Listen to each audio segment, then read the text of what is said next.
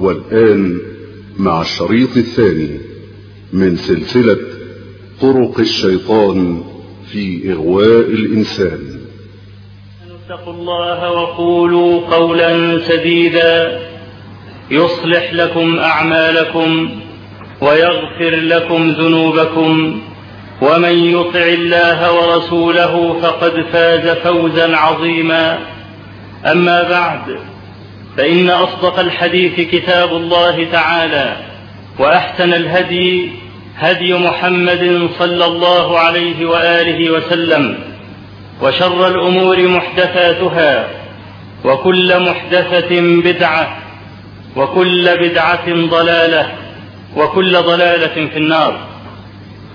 قال الله عز وجل إن الشيطان لكم عدو فاتخذوه عدوا إنما يدعو حزبه ليكونوا من أصحاب السعير. فقد لخصت الآية عمل الشيطان ومراده. إنما يدعو الشيطان الناس ليدخلوا النار. وهكذا كل من في قلبه غل. إنما يتمنى أن يقع الناس في السوء كما قال عز وجل ودوا لو تكفرون كما كفروا فتكونون سواء. فكل من في قلبه غل يتمنى النار للناس. ولقد رأينا هذا في الذين انتحلوا فكر الخوارج من أهل التكفير.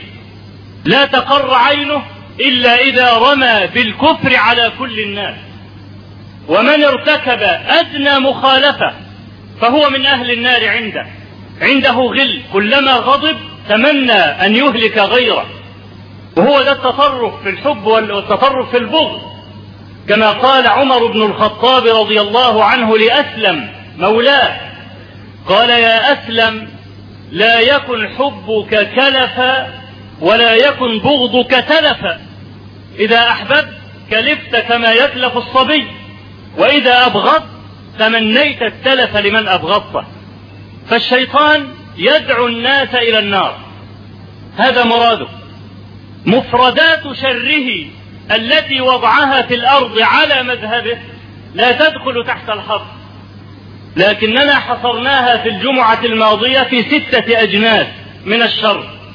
هي كالأعمدة والطنب. كل فرد من مفردات عمل الشيطان إنما تندرج تحت جنس من هذه الستة. الجنس الأول من الشر أن يدعو الناس إلى الكفر. فإن أنجى الله العبد من الكفر دعاه إلى البدعة. فإن نجا من البدعة ولزم طريق السنة أوقعه في الكبائر. فإن نجا من الكبيرة أوقعه في الصغيرة. فإن نجا من الصغيرة شغله بالمباح الذي لا ثواب فيه ولا عقاب عن الأهم. فإن نجا من هذه شغله بالمفضول عن الفاضل وإن كان المفضول خيرا أيضا. لا بد أن يضع أمامه عقبة من العقبات. فإذا كان الشر مستطيرا إلى هذا الحد فكيف غفل الناس عن تتبع مذهب الشيطان حتى يتجنبوه؟ عرفت الشر لا للشر ولكن لتوقيه ومن لا يعرف الخير من الشر يقع فيه. وحذيفة بن اليمان رضي الله عنه كان يقول كما رواه البخاري في صحيحه كان الناس يسألون النبي صلى الله عليه وسلم عن الخير وكنت أسأله عن الشر مخافة أن يدركني. فقه الشر أن تكون عالما بكل شرك ينصبه الشيطان لك وإلا يقع المرء فيه من حيث لا يدري. وقد قال الله عز وجل يا أيها الذين آمنوا لا تتبعوا خطوات الشيطان. فهو يجرك خطوة خطوة لا يجرك عنوة ولا يجرك صراحا إنما يجرك خطوة خطوة. حتى في عبادتك عثمان بن أبي العاص كما رواه مسلم في صحيحه قال يا رسول الله إن الشيطان أتاني ليلبس علي صلاتي فقال ذاك شيطان اسمه خنزب. فإذا جاءك فاتفل عن يسارك ثلاثا. قال عثمان فلما جاءني تفلت عن يساري ثلاثا فلم يأتني بعد. هذا الشيطان اللعين شغلته الوسواس. لقد رأيت أناسا نحلت جسومهم وصاروا جلدا على عظم. من الوسواس القهري الذي يغزو قلوبهم وعقولهم على غير إرادة منهم وهم يخافون أن يموتوا على الكفر. يأتي الشيطان فيوسوس له في ذات الله وسواسا قهريا لا حيلة له في دفعه فينسب الله إلى كل نقيصة عنده وهو خائف أن يعتقد قلبه هذا النقص في الله فيموت على الكفر. فيأتي وقد ضاعت حياته. إذا كان عامل لا يعمل كان موظف لا يعمل لا ينام لا يأكل لا يشرب وهو خائف أن يموت على الكفر. فإن كان الوسواس أدنى من ذلك وسوس له في الطهارة. فربما توضأ عشرين مرة وثلاثين ومائة وبعض الناس يظل يتوضأ من أذان الظهر حتى يدخل العصر ولم يصلي العصر. وهو يتوضأ. وبعضهم يأتي لا يستطيع أن يأتي بتكبيرة الإحرام أبدا. لأنه يوسوس له يقول له أنت ما نويت ولا جئت بالنية لا يدعه على الإطلاق. فإن كان الوسواس أدنى من ذلك قال له لماذا تذهب إلى المسجد؟ ألا تقصد بعملك وجه الله؟ أجل يعني أنت ذاهب إلى المسجد هذا في رياء داخل المسجد وخارج من المسجد تريد أن تقول للناس أنك أنت لا تفوت صلاة فإن كان ضعيف العلم مقبلا على ربه والوسواس أكثر فتكا في العباد ولا يتمكن من العلماء أبدا. إنما يهلك العباد. رجل عابد مقبل على ربه خايف على ورعه وإخلاصه. طيب ماذا تريد؟ صل في بيتك. البيت أستر. وتصلي بتصلي في المسجد وراء إمام ربما لا تدرك التسبيحات كما تريد وتقرأ كما تريد. أنت في بيتك حر. تسبح عشرين تسبيحة مئة تسبيحة. أنت إمام نفسك. وفي نفس الوقت أنت حريص على ورعك وتقواك ولا أحد يراك. أول ما الأذان يؤذن.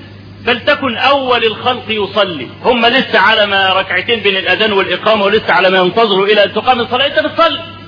فأول من بادرت إلى ربك وصليت. وطول في صلاتك. خلاص. هذه خطوة. الخطوة الثانية الأذان أنت مستعجل ليه؟ خلاص. كلها خمس دقائق. تتوضأ على راحتك كنت تأخرنا عشر دقائق. بعد كده ربع ساعة. بعد كده نصف ساعة. بعد كده يضم الصلاة على بعضها. بعد كده يترك الصلاة. الشيطان نفسه طويل. لو كان عندنا في العمل من الجد جد الشياطين في العمل لكنا من أولياء الله. سئل الحسن البصري أينام إبليس؟ قال لو نام لوجدنا راحة إنه لا ينام على الإطلاق. يعمل الليل والنهار. وينسج وكل يوم له خطة. ومذهبه واسع جدا. مفرداته كما قلت لا حصر لها. فالذي فرط في معرفة مذهب الشيطان ووقع في حبائله ينبغي أن يبكي على نفسه طويلا. وأن يكون كما قال الشاعر نزف البكاء دموع عينك فاستعر. عينا لغيرك دمعها مدرار. من ذا يعيرك عينه تبكي بها؟ أرأيت عينا للبكاء تعار؟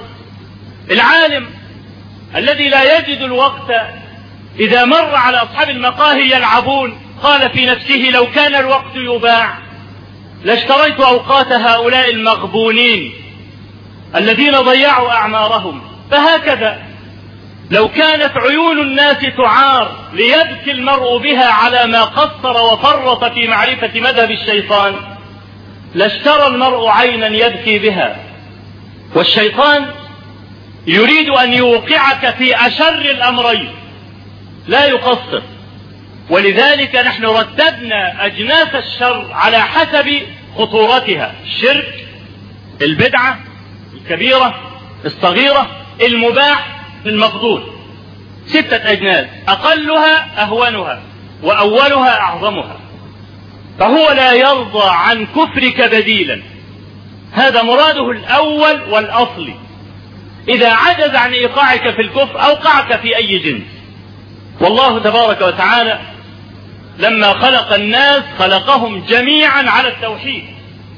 كما رواه مسلم في صحيحه والنسائي في سننه من حديث عياض بن حمار المجاشعي رضي الله عنه قال خطبنا النبي صلى الله عليه وسلم ذات يوم خطبة فكان مما قال فيها ألا إن الله أمرني أن أعلمكم ما لم تكونوا تعلمون أو ما جهلتم كل مال هذا كلام الله عز وجل.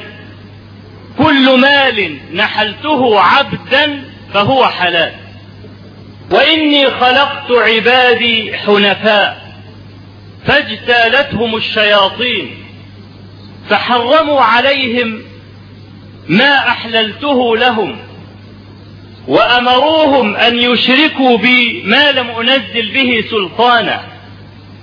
وإني أنزلت إليك كتابا لا يغسله الماء تقرأه نائما ويقظان.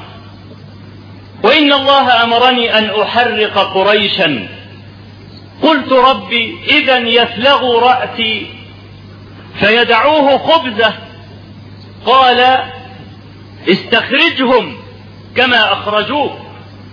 واغزهم نغزك وأنفق فسننفق عليك. وأرسل جيشا نرسل معه خمسة. في هذا الحديث أن الله تبارك وتعالى قال إنه خلق الناس على الإسلام جميعا. كل مولود يولد على الفطرة فأبواه إما يهودانه أو يمجسانه أو ينصرانه. فطرة الله التي فطر الناس عليها لا تبديل لخلق الله ذلك الدين القيم ولكن أكثر الناس لا يعلمون. فأول مأمور به التوحيد وهو الذي ينجيك من الخطر الأول والشرك الأول الذي ينصبه الشيطان لك التوحيد. الذي أهملته كثير من الجماعات الإسلامية الذين يدعون الناس إلى الله لكن ليس على طريق الرسل. التوحيد نوعان توحيد في الإثبات والمعرفة وتوحيد في القصد والطلب. أنا لا أتصور أن تطلب من لا تعرف. إذا لابد أن تعرف حتى تطلب. فأول نوعي التوحيد توحيد الإثبات والمعرفة. وهذا متضمن لذات الله تبارك وتعالى وأسمائه وصفاته. وأنت إذا قرأت خواتيم الحشر رأيت الأسماء الحسنى كأنها منظومة في عقد لؤلؤ. تهز القلب هزا.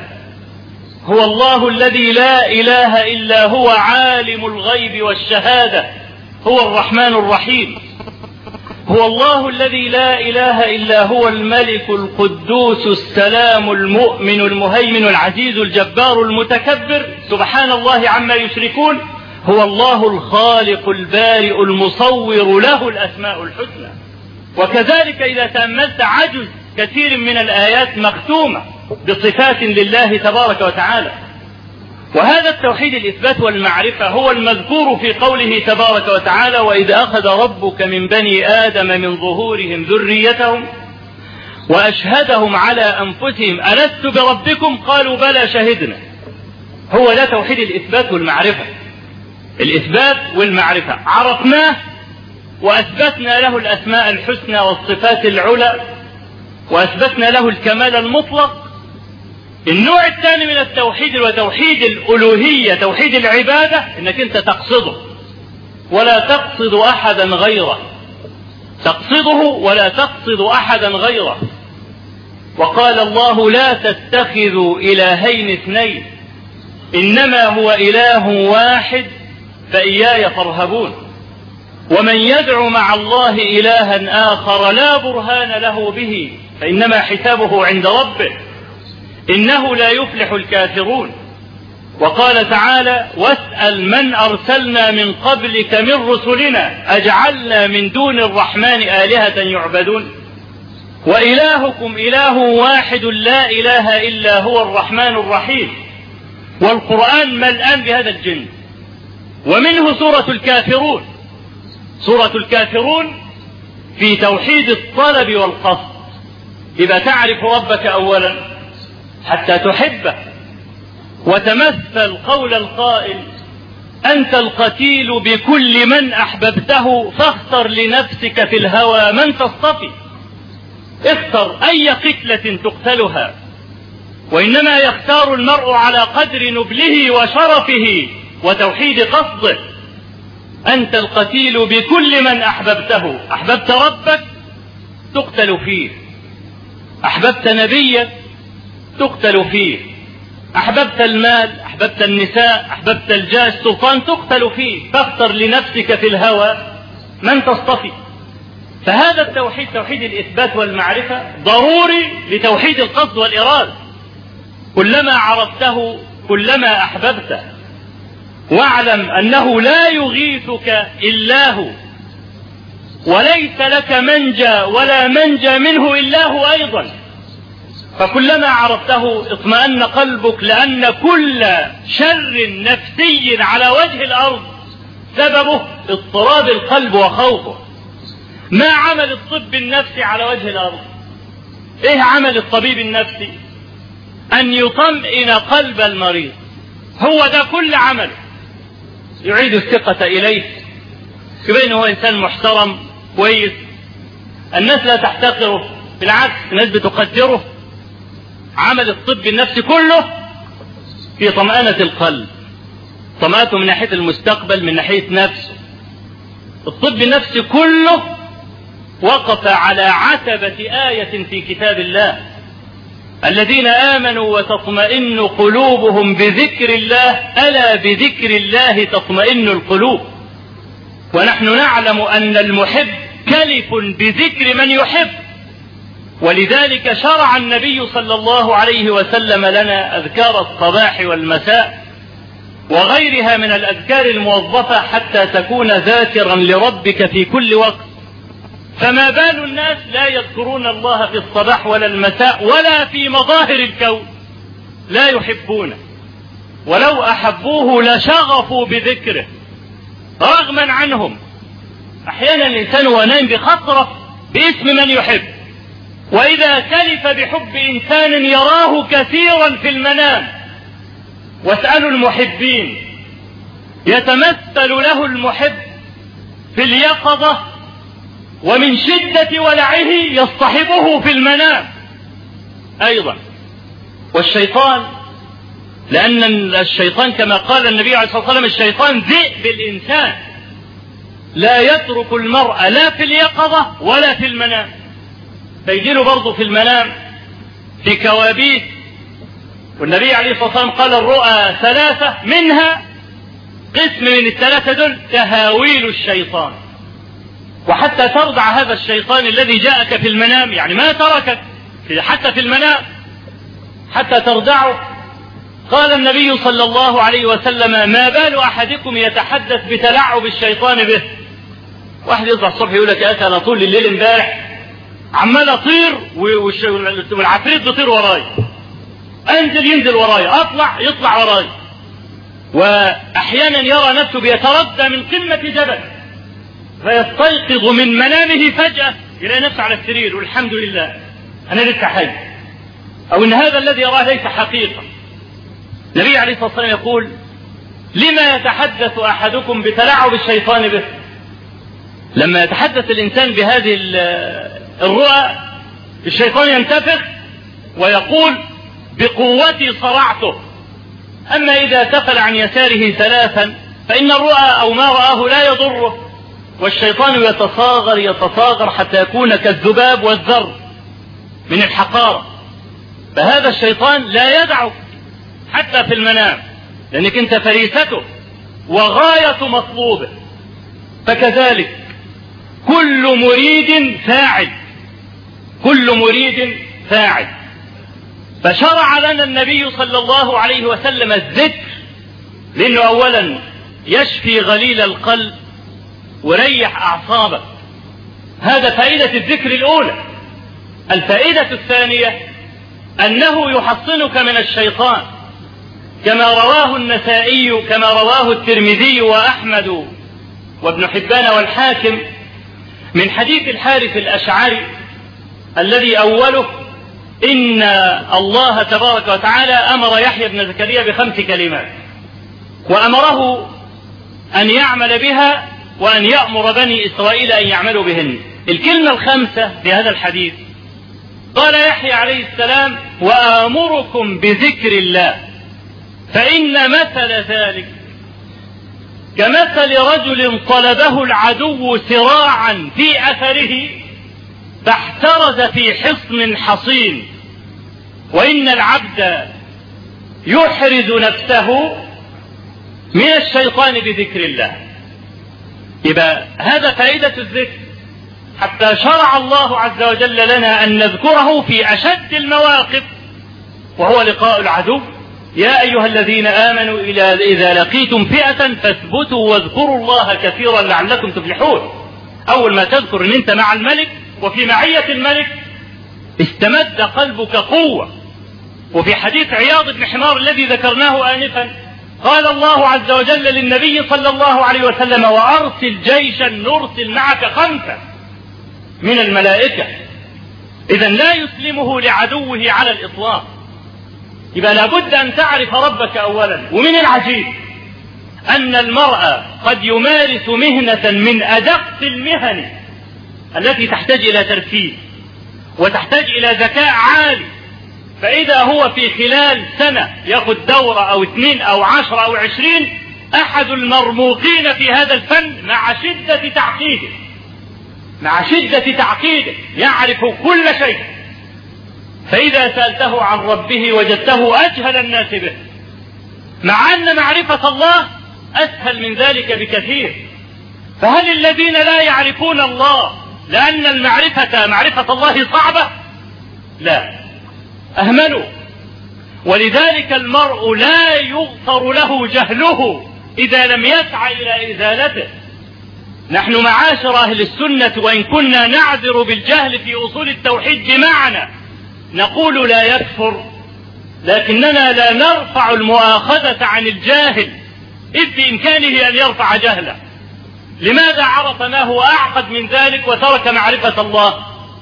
وهي أسهل وأيسر قال الله عز وجل ولقد يسرنا القرآن للذكر فهل من مدكر؟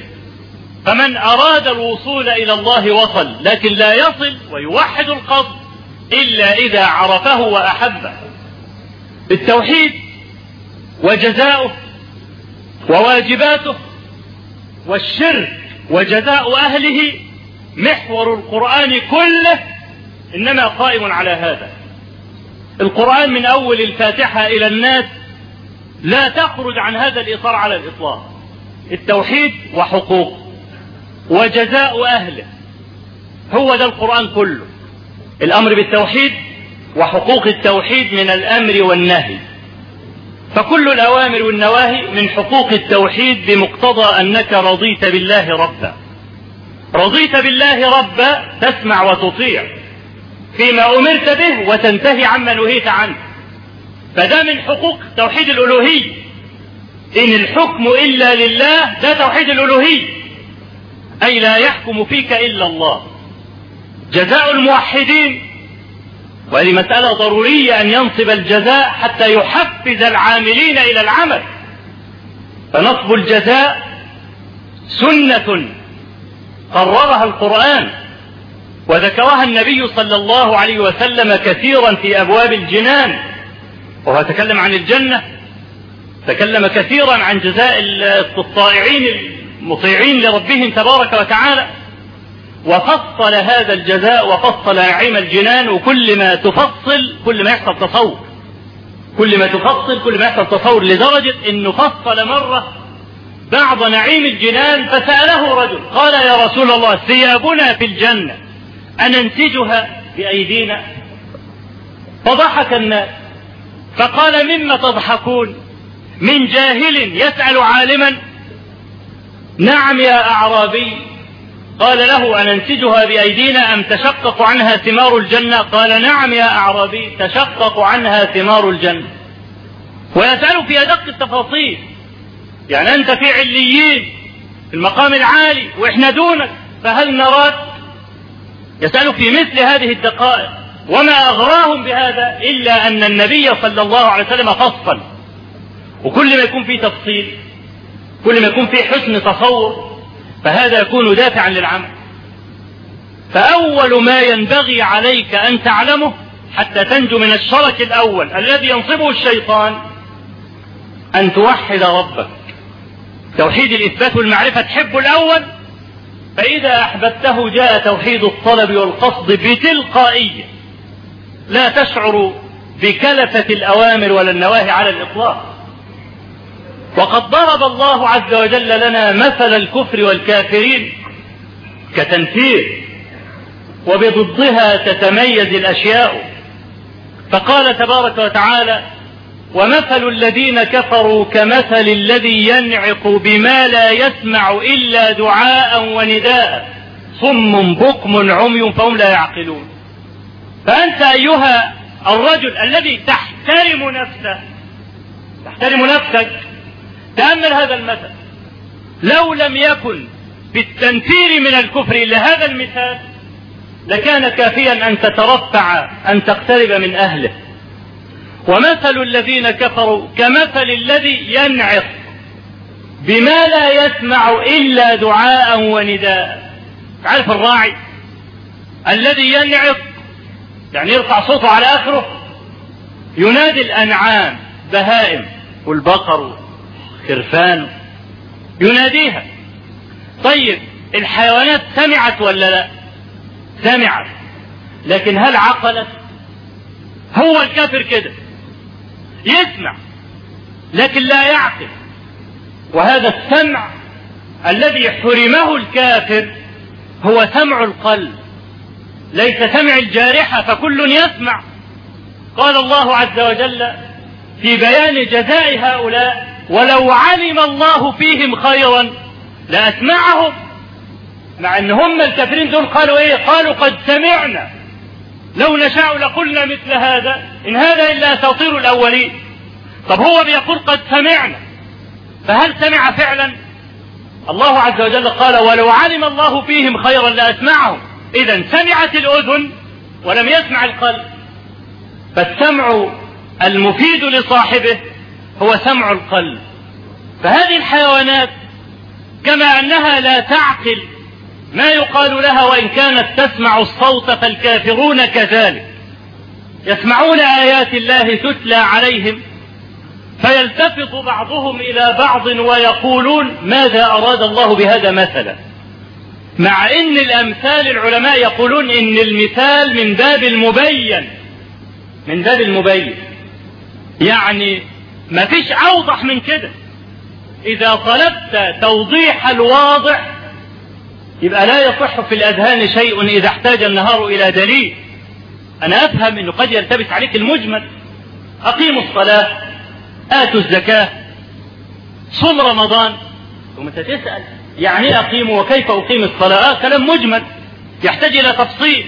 لكن إذا فصلنا تأتي كمان تسأل في التفصيل في المفصل. فالمثال من باب المبين.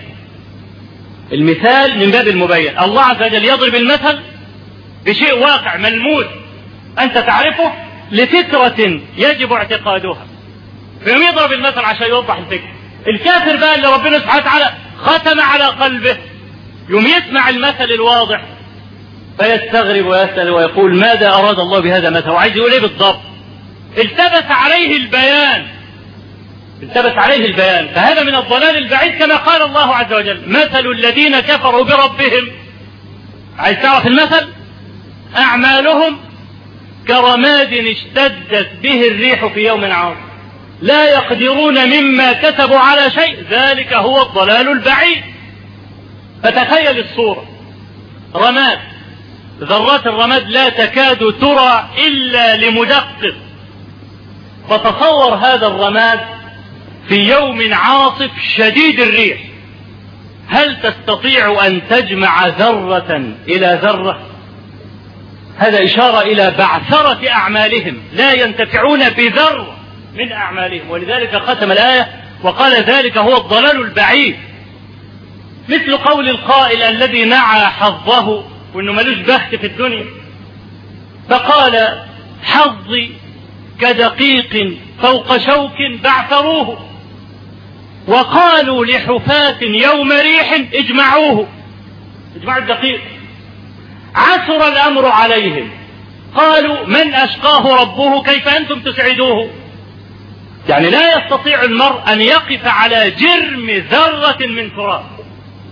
فالتراب والريح العاصف كله متخيل بالنسبة لنا. كلنا رآه فضرب المثل بشيء أنت تعقله ورأيته وتعتقد لشيء يريده منك. إما أن تتجنبه وإما أن تأتيه. فضرب ربنا عز وجل المثل بإهدار أعمال الذين كفروا بمثل هذه الصورة.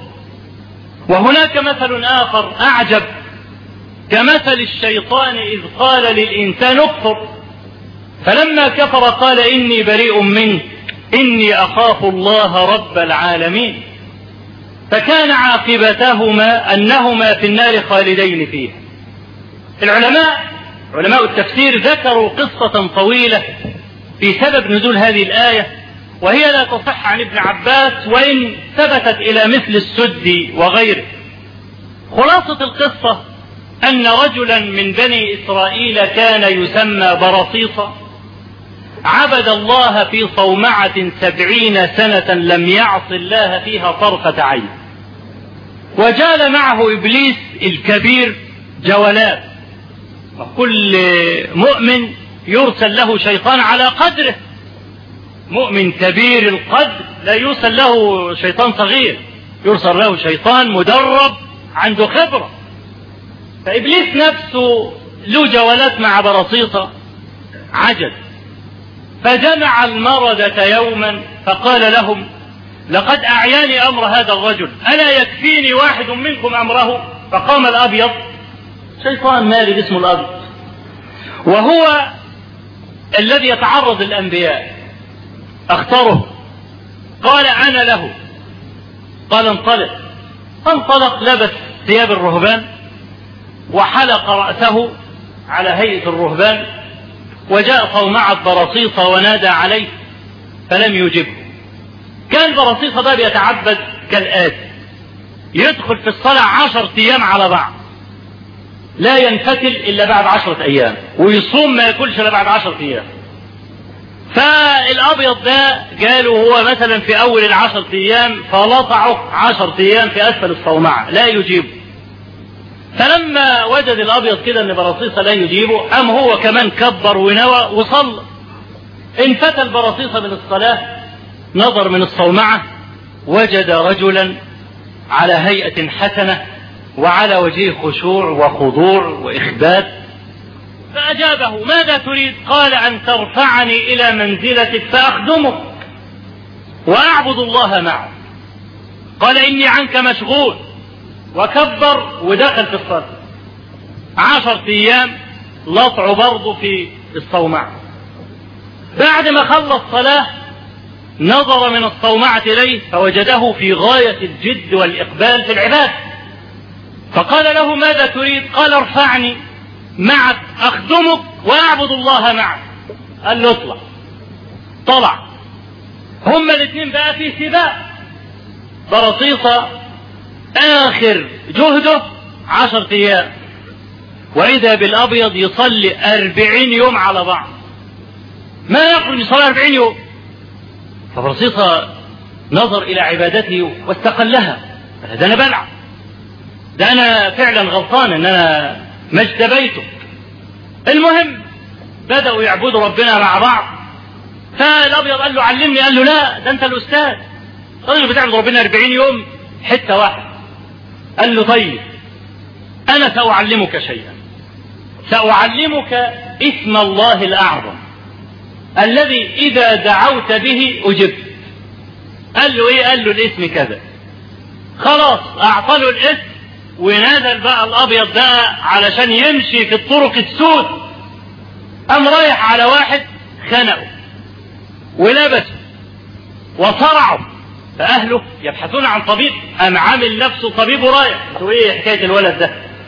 قال والله مصروع ومخنوق وبتاع. قعد يقلب فيه. قال لهم لا ده الرجل هذا مصاب بعلة قوية مالوش دواء إلا عند براطيس روحوا له. ذهبوا إلى براطيسة واللي راكبه بقى معاه. أول بس ما قرا كلمتين ثلاثة قام سايبه. فاق الراجل. خلاص. بدأ الشغل.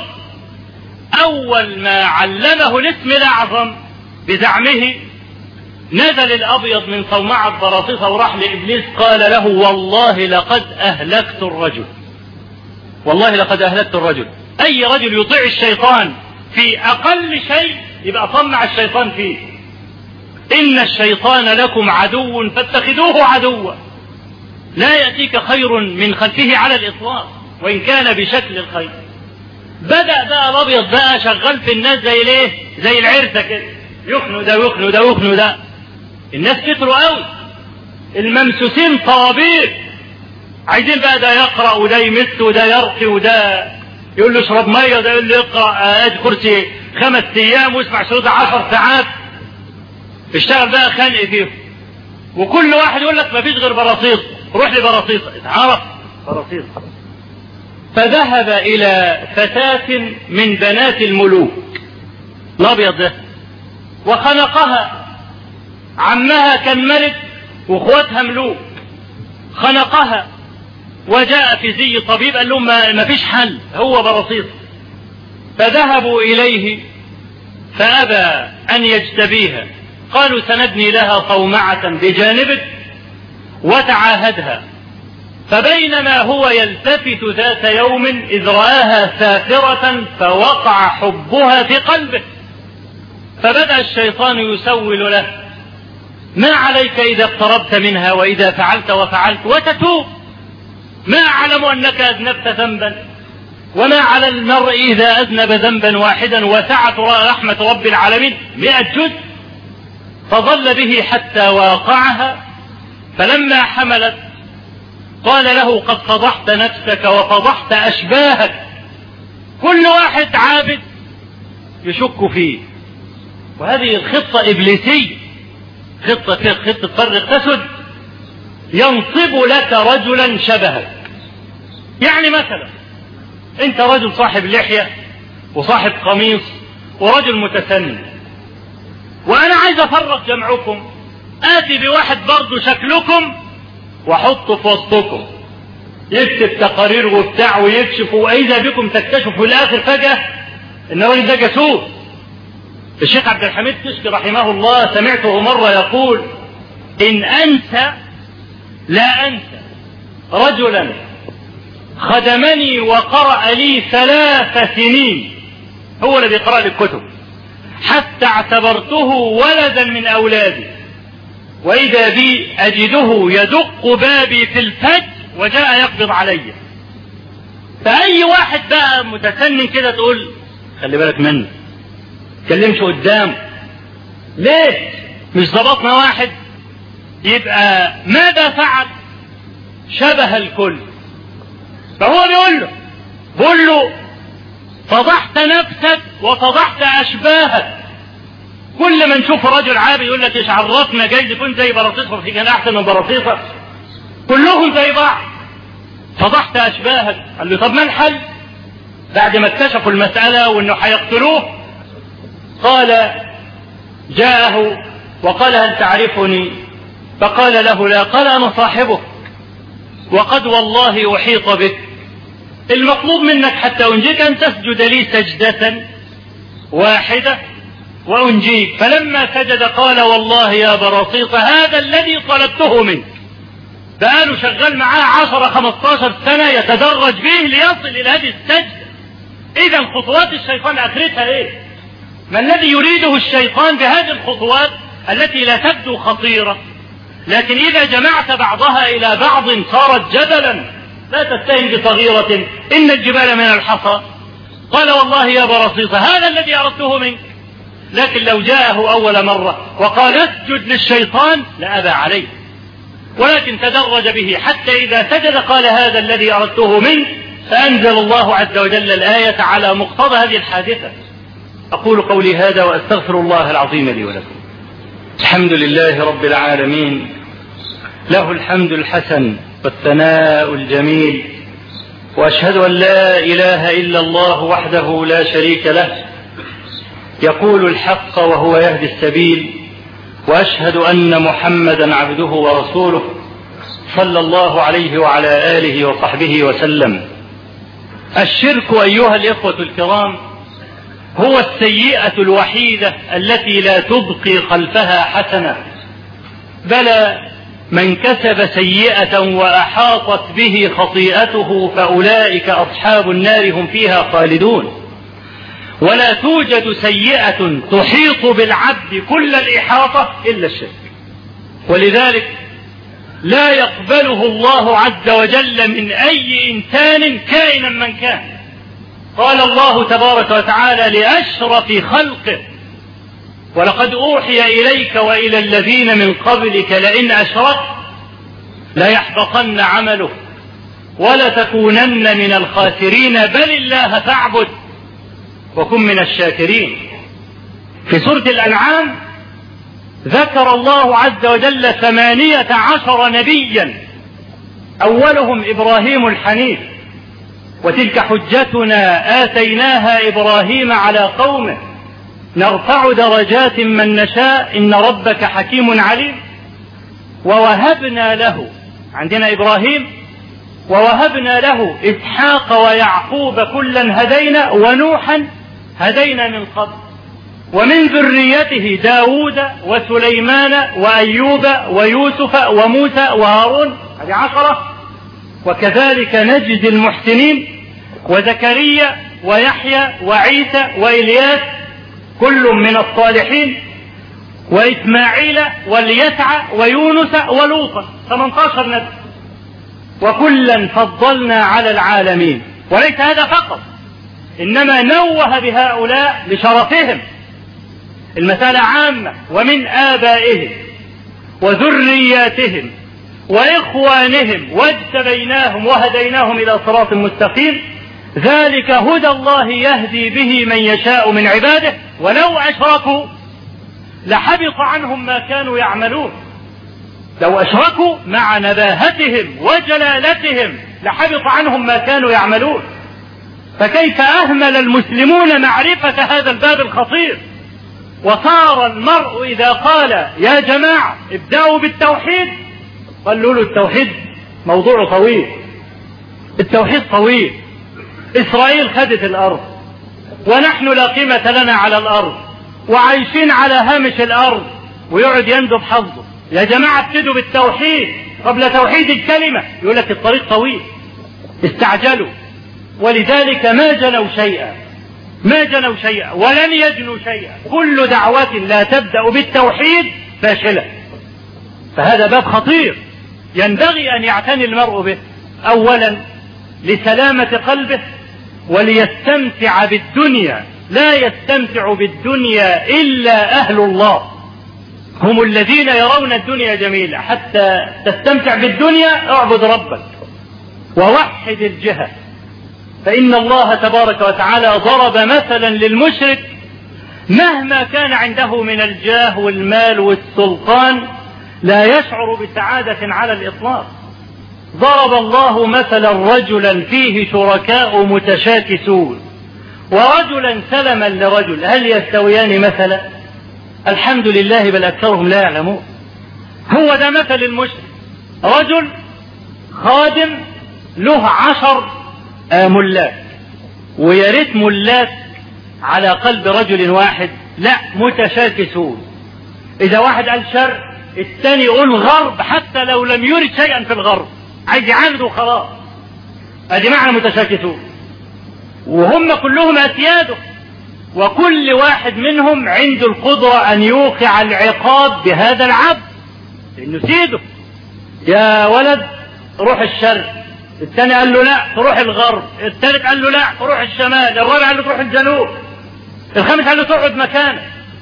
طيب إذا لم يطع الأول ضربه. وإذا لم يطع الثاني ضربه. والثالث والرابع فهو مضروب منهم جميعا. أشقى إنسان على وجه الأرض هو البني آدم ده. لا يجد سعادة على الإطلاق. طيب محتاج أي طلب في أي يوم من الأيام؟ يوم يروح لأي واحد من أسياده.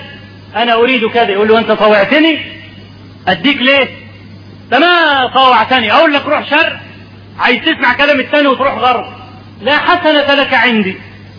ويروح للثاني يقول له لا جميل لك عندي. فالرجل لا يستطيع أن يقوم بمطلوب ملاكه فهو مضروب وملام ومهان ولا يحفظون له جميلا ولا حسنا هذا جزاء من لم يوحد الجهة.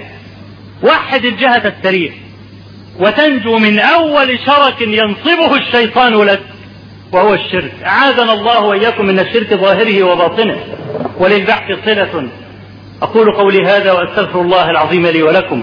اللهم اغفر لنا ذنوبنا وإسرافنا في أمرنا وثبت أقدامنا وانصرنا على القوم الكافرين. اللهم اجعل الحياة زيادة لنا في كل خير واجعل الموت راحة لنا من كل شر. اللهم قنا الفتن ما ظهر منها وما بطن. اللهم لا تجعل الدنيا أكبر همنا ولا مبلغ علمنا ولا تجعل مصيبتنا في ديننا. ولا تسلط علينا بذنوبنا من لا يخافك ولا يرحمنا. رب آت نفوسنا تقواها وزكها أنت خير من زكاها أنت وليها ومولاها. اللهم اغفر لنا هزلنا وجدنا وخطأنا وعمدنا وكل ذلك عندنا. أخي الكريم هذه المادة لم تنتهي بعد.